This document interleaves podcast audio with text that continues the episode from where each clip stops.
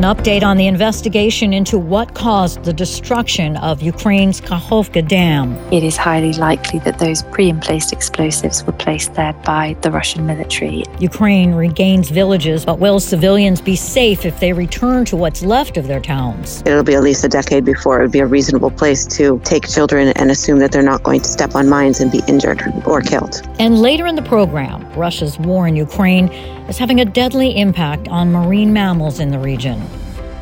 Today is Tuesday, June 20th. From the Voice of America, this is Flashpoint Ukraine.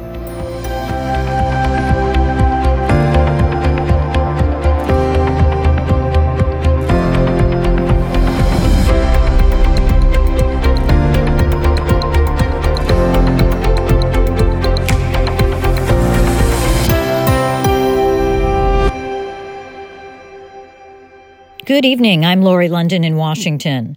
Ukrainian officials say the country's air defenses have downed 32 of 35 Shahed exploding drones launched overnight by Russia. Associated Press correspondent Charles de Ledesma reports. Russian forces had mostly targeted the region around the Ukrainian capital in a drone strike early in the day that had lasted around three hours. Ukrainian air defences in the area shot down about two dozen of them. The attack was part of a wider bombardment of Ukrainian regions that extended as far as Lviv region in the west of the country near Poland. It exposed gaps in the country's air protection. Ukraine's Air Force spokesman says air defence assets can't cover such a broad area.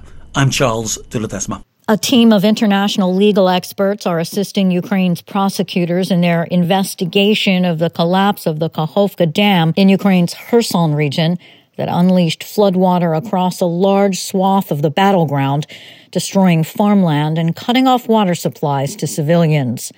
I spoke with legal partner Catriona Murdoch with the Global Rights Compliance, the team working on the investigation. Thank you so much for being with us. What are your specific observations so far, if you're able to discuss any of them, as far as what exactly happened here with this dam? Our view at this point is the attribution of the explosion. We are highly confident that this was um, can be attributed to the Russian side, and we are looking at specific units that um, that may have been involved in in in that activity.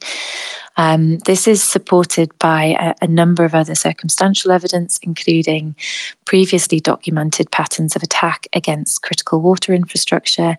Um, it's also in relation to statements that we have um, observed on explosions and um, the noises that uh, were observed by those in the area.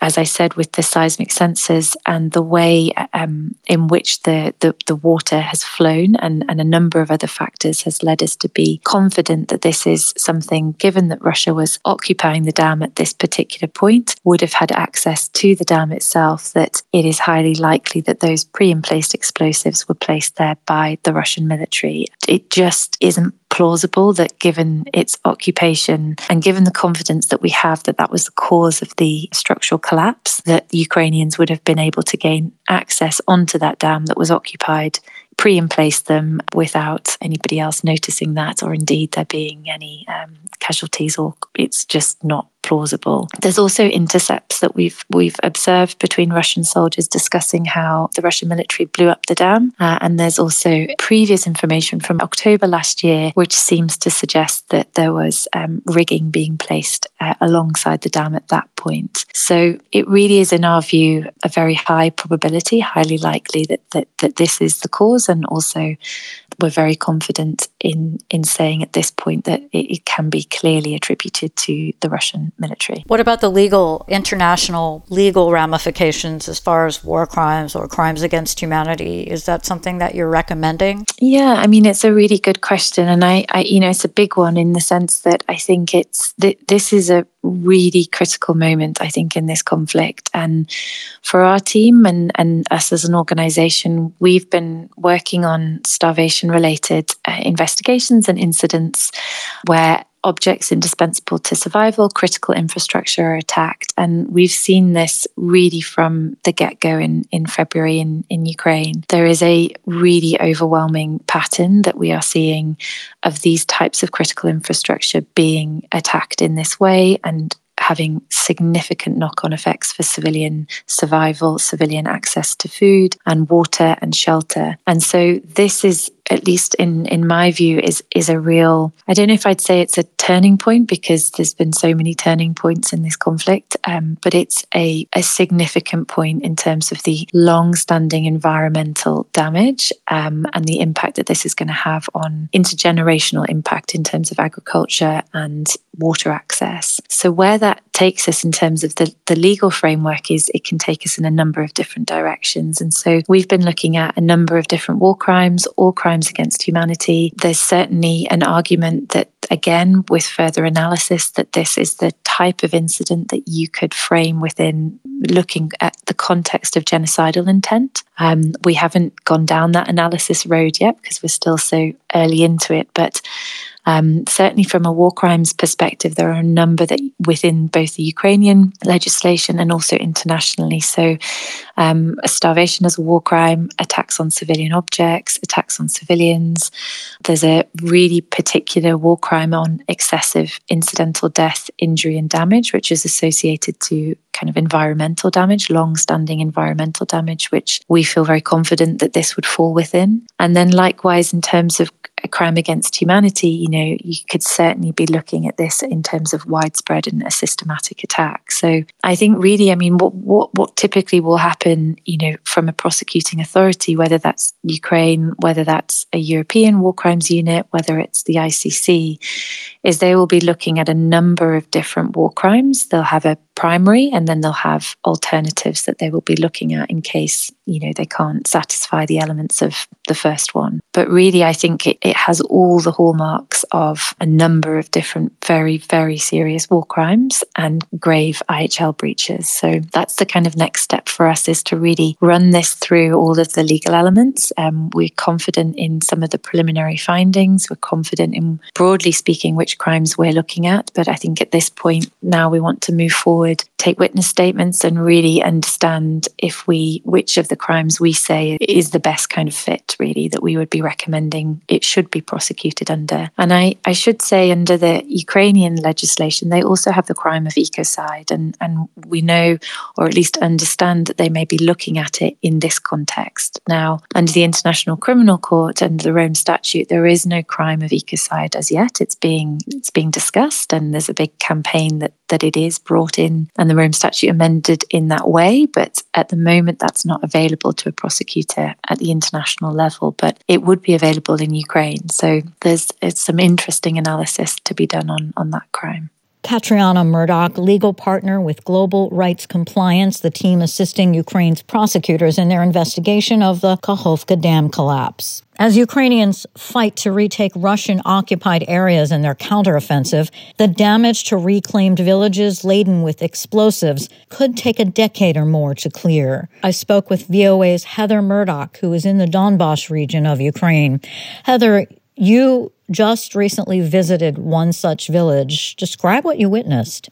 Well, we were in the village of Kamyanka, which is extraordinary in that almost every structure, every every house, every shop, everything has been destroyed in that town. And it's a small town. It only housed about hundred or a thousand or maybe twelve hundred people um, before the war. And this village is believed to have thousands of mines. We walked around for less than an hour and saw two. And really, we weren't trying to find bombs, but they were everywhere. And we met several people at the lo- closest hospital who had lost feet or hands, or, you know, some people were bombed in their eyes because they're trying to clear out their own gardens and yards from these bombs. And while there are demining experts all over the region, this region in Kharkiv, it is considered the most heavily mined region of Ukraine. And this town is possibly the most heavily mined town in the region. And as you know, Ukraine is actually possibly the most heavily mined country in the world. What happened there in terms of the destruction in the mines was not simply a matter of the Russians uh, just destroying everything. They were actually occupying it and using this town as a storage center. You can see boxes that used to hold Russian ammo all over the town. And as I understand it, it was the retaking of the town that caused most of the destruction. And a lot of the explosives are mines left behind by the Russians, presumably, I'm just, we're taking a guess here, so that nobody else could have them this town. And a lot of it also is simply just left as debris, like unexploded ordinances, cluster bombs that fell, but never, not all of the the, the bombs inside of them actually went off. And these are scattered in every t- household, in every yard, in all of the fields surrounding the town, and also around all of the critical infrastructure. So the town has no water, electricity, or gas. How is it even livable? It's not really. There's a couple of people, maybe 12 or maybe 24 people, something like that, live there. We met a couple of elderly people who live in the same house that was not as destroyed as the rest. Most of the houses you can't even begin to think you could live in. Generators were provided to these families that stayed during the entire occupation, but they say it's not much use because they can't really afford the fuel to power the generators. Um, so the only people who are living there are the people who are the poorest, oldest, sickest that can't go anywhere else. This is just one of many towns that are probably in the same situation as Ukraine does potentially retake some of their territory. How long would it take to actually get these places to be safe and livable? That's the thing thing. I mean, there's a lot of towns like this one. I mean, this is an extreme example, but to some degree, there are countless amounts of towns, villages, and cities that are suffering like this one as it is passed hands from Russian occupation back to the Ukrainians. And for Kamianka specifically, and for a lot of the region, they say it will take a minimum of 10 years, if even it's possible, to clean up the bombs and make it livable and safe. They expect people will come back when there's water and electricity. People will come back to live there, whether it's safe or not, because right now most of the villagers are homeless in other places, but it'll be at least a decade before it would be a reasonable place to take children and assume that they're not going to step on mines and be injured or killed. You are about to be heading to the front lines to see what's happening firsthand there. Yes, there's quite a bit of difficulty getting around the war zone right now. As we understand it from soldiers, it's because the combat is moving fast and changing directions on a regular basis. But I'm reporting secondhand that we are trying to embed this week with military units to go towards the front lines and to the villages that have been retaken by Ukrainian forces in the past few weeks to get a firsthand account of what happened there. VOA's Heather Murdock reporting from the Donbass region of Ukraine. Reuters is reporting that Ukraine is in negotiations with Western arms manufacturers to boost production of weapons, including drones, and could sign contracts in the coming months. Since Russia's invasion of Ukraine last year, Ukraine has been scrambling to secure weapons ranging from munitions to rocket launchers to missiles. It has received support from countries such as the United States, Germany, and Britain.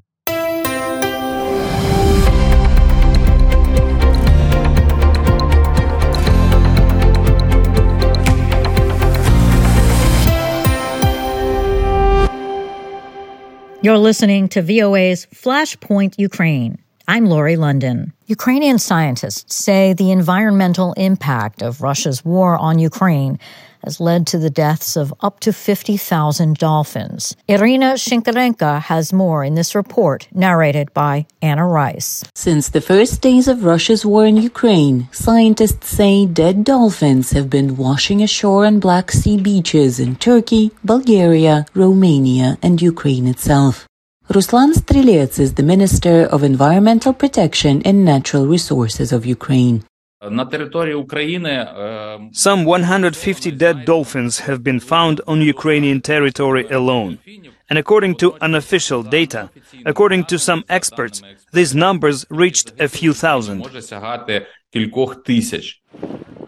Ukrainian officials say it's hard to give a full estimate of how many dolphins have died due to the war.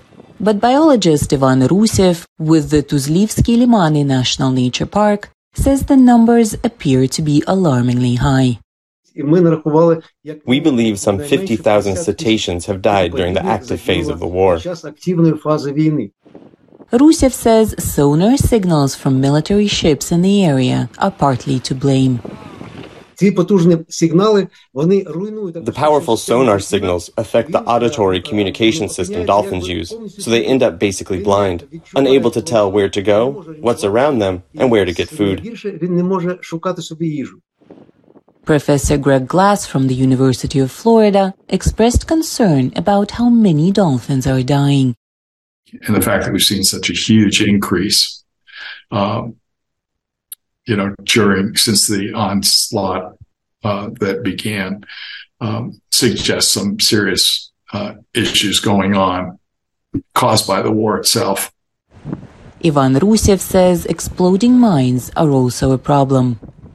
Never have scientists witnessed that many shell shocked dolphins in the Black Sea. There are hundreds. They live for a few days, then die. Ukrainian officials say saving dolphins while fighting is going on is next to impossible. But Ukrainian scientists are hoping to create a special rehabilitation center for the animals after the war is over. For Irina Shenkarenko, NRS, VOA News. Days before Russia's invasion of Ukraine, a team of U.S. soldiers training Ukrainians inside Ukraine were ordered to evacuate. Two months later, the soldiers from the Florida National Guard's Task Force Gator restarted and expanded their training of Ukrainians in Germany. The public had not seen video of the training because the Biden administration refused to release it until now. VOA Pentagon correspondent Carla Babb traveled to Tampa, Florida, and Germany to bring you more on their mission. That's the sound of Ukrainian soldiers firing mobile rocket launchers known as HIMARS. But they aren't on the Ukrainian battlefield. They're on a training range in Germany. Because before Ukrainians could use American weapons against the Russian forces that invaded their country, they had to first learn how to work them. U.S. forces have trained more than 11,000 Ukrainian troops since April 2022, and VOA spoke to three of the Task Force Gator soldiers who made that training happen. It was Major Ryan Hagemeyer's first deployment to Europe. We literally had a soldier waiting at the border as they came across the Ukrainian border. We had a Task Force Gator soldier there to receive them, fly with them all the way to Germany, ate and slept with them, went out to the training area with them, came back, brought them all the way back to the border, waved goodbye to them, told them to give them hell. You guys ready to go? The training in Germany got its start at a remote base in western Ukraine, where National Guard forces from across the United States had been training Ukrainian soldiers since 2015. Six. About 160 Task Force Gator soldiers from the Florida National Guard arrived at the Combat Training Center near the city of Yavoriv in November 2021. We were doing that kind of high level echelon training. And then when the uh, geopolitical situation changed, relief and aid started rolling into uh, Ukraine, it became back to the user level. Like, hey, you have specific weapons that are provided to you uh, by a national community and, and by the United States of America, and we're going to teach you how to use those. But on February 12th, as Russian forces built up on the border, the troops received a dreaded order evacuate from Ukraine. We didn't uh, want to leave them, quite frankly. It was tough. We just, um, you know, we, we'd been preaching that our whole mission revolved around uh, supporting them Colonel Blake Glass is the team's commander. And honestly, I, I've had two soldiers killed in combat, um, and second to that, it was one of the most difficult days. It was it was sad and disappointing. In less than 40 hours, Task Force Gator was gone. Russia invaded Ukraine 10 days later. Major Michael Lackey described the mood as the Florida National Guard team watched the friends that they had recently made fight for their lives, while they sat missionless in Germany. It didn't feel great. We're not doing anything, but we could be helping. You know, we're the U.S. Army, and we can fight. You know, and I know that's diplomatic. Diplomatically, that's not what we're there for, and that's you know not how it's going to work out. But that's what we're trained to do. So internally, you know, you want to do something different. Rather than fold, Ukraine's military fought back. The javelins, bunker busters, and Stinger missiles that Task Force Gator had trained Ukrainians on proved essential. But on March 13th of last year, missiles rained down on Yavoriv training base. Colonel Glass woke up that morning to text messages going off on his phone. And as I'm looking through the pictures, I can tell that it's parts of Central City there in Yavoriv burning. But it wasn't just seeing the buildings that you lived in attacked. There are people that we know that died that, that morning. It, it was hard to be on the sidelines and watch it all. But a few weeks later, as the U.S. sent more and more lethal weapons to Ukraine. Glass and his team received a new order. We need to figure out how to train Ukrainians on them, and it needs to happen this week. And we need Ukrainians shooting triple sevens in the next 10 days. He means M777 howitzers, like the ones Ukrainians still train on in Germany to this day. Major Hagemeyer says he will never forget that very first group at Grafenwehr training base, which included Ukrainian soldiers he knew. We saw them at the border coming across, you know, war weary and uh, familiar faces, and they were coming across with uh, well, these shopping bags with everything they owned, maybe a spare uniform, maybe some toiletries. Um, but to be able to give those guys hugs, it was an emotional moment. And for a few Ukrainian soldiers whose families had fled the country at the start of the war, training wasn't all the American soldiers gave them. Again, here's Colonel Glass. We would get a hold of their families. They would find a way to get down to us in Grafenwehr. Yeah, you want to see waterworks? Like everybody, not just a family, uh, but all the soldiers that are standing there. Awesome. I spoke with one Ukrainian soldier and his wife about the night they reunited. Eugene and Nina, whose last names I'm omitting for their safety, shared a photo with me of that night. They're sitting with their young son at a fast food restaurant on base, half eaten pizza on the table, their son waving excitedly to the camera. I just remember, just, I love you. I'm happy to have what we have at the moment. to be able to touch my wife and kid, and at this moment, you feel like that's the most important thing in, in your uh, in, in, life, uh, and it gave um, me and other soldiers who are lucky to see their families uh, psychological s- strength. The Task Force Gator soldiers helped expand the training in Germany to include about a dozen weapons. Maintenance classes started too, so Ukrainians could keep the weapons working. For us, it didn't stop from April on through the rest of that summer. We had multiple classes stacked on top of each other. We were really making making it up as as we went along. We weren't just like giving them a javelin and saying, "All right, here's how you fire it." Hey, here's the best way to use the system. You know, you want to find an area, you know, hide, you know, let them come close. We're the one putting it all together, coordinating flights, um, multiple lifts, multiple days, um, multiple lifts a day. And Glass, Hagemeyer, and Lackey all said the deployment that just weeks earlier had been one of the lowest points of their careers. Now was one of the highlights. What I do today, I see the changes on the battlefield tomorrow and um, and in recognizing that the implications of this for Europe and maybe the rest of the world, you know, could last, you know, 5, 10, 20, 40 years from now. You know, I think everybody was kind of surprised that the Ukrainians here today are still fighting. Um, everybody except for us. Like we we really weren't. We had worked hand in hand with these guys. They're well prepared. Your heart gets pretty big, you know, because you know that you're you're giving them exactly what they need. Um, I'm very fortunate to be a part of history, in my opinion. We made a difference. One that has remained long after their deployment ended, and the next group of American soldiers took up the training mission. Carla Babb, VOA News, Tampa, Florida. And that'll do it for us today. Stay up to date with continuing coverage on Ukraine and news from around the world 24 hours a day at voanews.com. And on social media, just follow VOA News. On behalf of the entire Flashpoint Ukraine team, thank you so much for listening. Until next time, I'm VOA's Laurie London.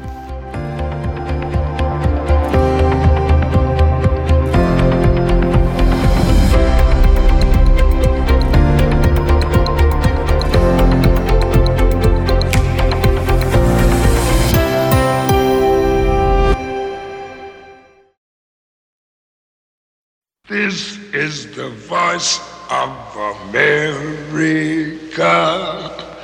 Washington, Bob, DC.